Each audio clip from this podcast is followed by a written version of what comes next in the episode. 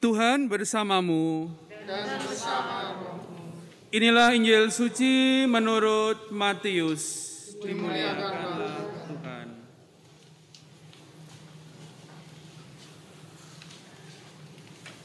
Pada waktu itu, tampillah Yohanes Pembaptis di padang gurun Yudea dan memberitakan, Bertobatlah, sebab kerajaan surga sudah dekat. Sesungguhnya dialah yang dimaksudkan Nabi Yesaya ketika ia berkata, Ada suara orang yang berseru-seru di padang gurun, Persiapkanlah jalan untuk Tuhan, luruskanlah jalan baginya. Yohanes memakai jubah bulu unta dan ikat pinggang kulit makanannya belalang dan madu hutan. Lalu datanglah kepadanya penduduk dari Yerusalem, dari seluruh Yudea dan seluruh daerah sekitar Yordan. Sambil mengaku dosanya, mereka dibaptis oleh Yohanes di Sungai Yordan.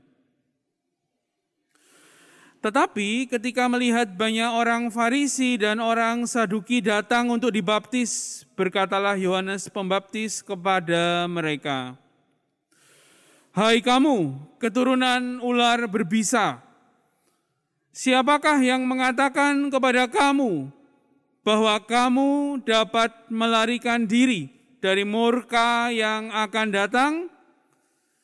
Jadi hasilkanlah buah yang sesuai dengan pertobatan. Dan janganlah mengira bahwa kamu dapat berkata dalam hatimu, Abraham adalah bapa leluhur kami. Karena aku berkata kepadamu, Allah dapat menjadikan anak-anak bagi Abraham dari batu-batu ini kapak sudah tersedia pada akar pohon, dan setiap pohon yang tidak menghasilkan buah yang baik pasti ditebang dan dibuang ke dalam api. Aku membaptis kamu dengan air sebagai tanda pertobatan, tetapi Dia yang datang kemudian setelah aku lebih berkuasa daripada aku dan aku tidak layak membawa kasutnya. Ia akan membaptis kamu dengan roh kudus dan dengan api. Alat penampi sudah di tangannya. Ia akan membersihkan tempat pengirikannya dan mengumpulkan gandumnya ke dalam lumbung. Tetapi debu sekam itu akan dibakarnya dalam api yang tidak terpadamkan. Demikianlah sabda Tuhan, terpujilah Kristus.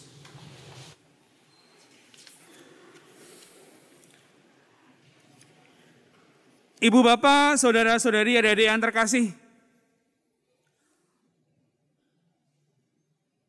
suatu hari saya mengurus sebuah dokumen di instansi pemerintah. saya sudah pamit kepada orang tua saya. Saya akan menggunakan jalur yang biasa, jalur yang lurus, maka saya berangkat dengan penuh semangat pagi-pagi. Sampai di sana saya mengantri dan saya ikut prosedur yang sudah ditentukan. Di sana ada dua loket. Loket yang paling ujung itu untuk mereka yang mengikuti jalur yang normal, jalur yang jujur, jalur yang lurus, jalur yang tengah itu untuk mereka yang menggunakan uh, calo, menggunakan tenaga bantuan. Di jalur yang lurus itu nomor antriannya bergerak perlahan-lahan. Nomor satu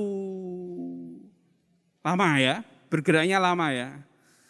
Di jalur yang tengah itu bergeraknya cepat ya. 1, 2, 3, 4, 5, 6, 7, 8, 9, 10. Yang sini baru pindah nomor 2. Lalu kemudian yang situ sudah ganti sampai nomor 20. Bahkan 30. Yang di tempat saya baru nomor 3. Begitu yang terjadi sampai sore hari. Maka orang-orang yang ada di jalur tengah tadi cepat, hanya 30 menit selesai. Saya menunggu sampai jam 4 sore baru menyelesaikan semua proses pembuatan dokumen itu.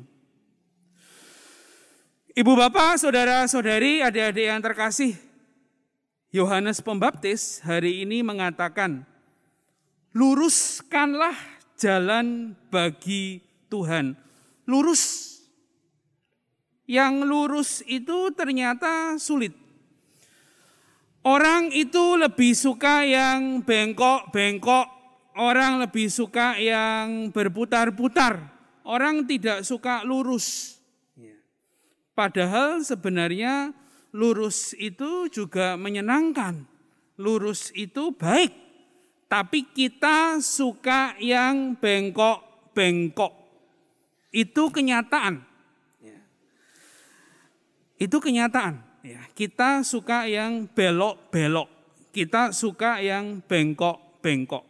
Maka di sini dikatakan oleh Yohanes Pembaptis, lurus. Carilah yang lurus. Di mana pun usahakan yang lurus. Di dalam keluarga Anda yang lurus. Di tempat kerja Anda yang lurus di masyarakat kita mengusahakan yang lurus. Maka ini menjadi sebuah tantangan yang sulit untuk kita semua. Ya. Yang lurus itu tidak mudah. Ya. Lebih mudah mencari jalan yang berkelok-kelok. Maka ini menjadi perjuangan kita bersama dan kita diingatkan selalu oleh Tuhan lurus, cari yang lurus, pilih yang lurus. Jangan pilih yang bengkok-bengkok. Itu hal pertama yang ingin saya refleksikan bersama dengan Anda. Yang kedua, Yohanes Pembaptis ketika melihat orang Farisi dan orang Saduki menegur mereka. Ya, mereka meneg mereka ditegur oleh Yohanes pembaptis. Hasilkanlah buah yang sesuai dengan pertobatan. Kalau tadi lurus, sekarang yang kedua buah. Ya. Buah pertobatanmu apa? Tidak cukup kita hanya menepuk dada sambil mengatakan, Tuhan saya menyesal, Tuhan saya bertobat. Buahnya apa? Tidak cukup hanya ngomong, tidak cukup di mulut saja. Kalau Anda mengatakan pada suami atau istri atau pada pacar Anda, aku cinta kamu. Tidak cukup kan cuma di mulut ya kan. Nah, harus ada buktinya bahwa Anda cinta pada suami, pada istri atau pada pacar Anda. Ada buktinya. Anda membuktikan dengan perbuatan. Kalau Anda bertobat, buktinya mana? Jangan cuma ngomong, jangan cuma menepuk-nepuk dada, tidak ada gunanya. Ya, itu sama saja kita berbohong pada Tuhan. Dosanya double. Ya. Buahnya apa dari pertobatan Anda? Temukan buah-buah pertobatan Anda. Hidup Anda yang berubah semakin baik hidup Anda yang berubah semakin lurus. Maka ibu bapak, saudara-saudari, adik-adikku semua, kita mohon rahmat Tuhan. Agar kita semakin berani yang memilih yang lurus, agar kita semakin berbuah pertobatan-pertobatan kita. Amin.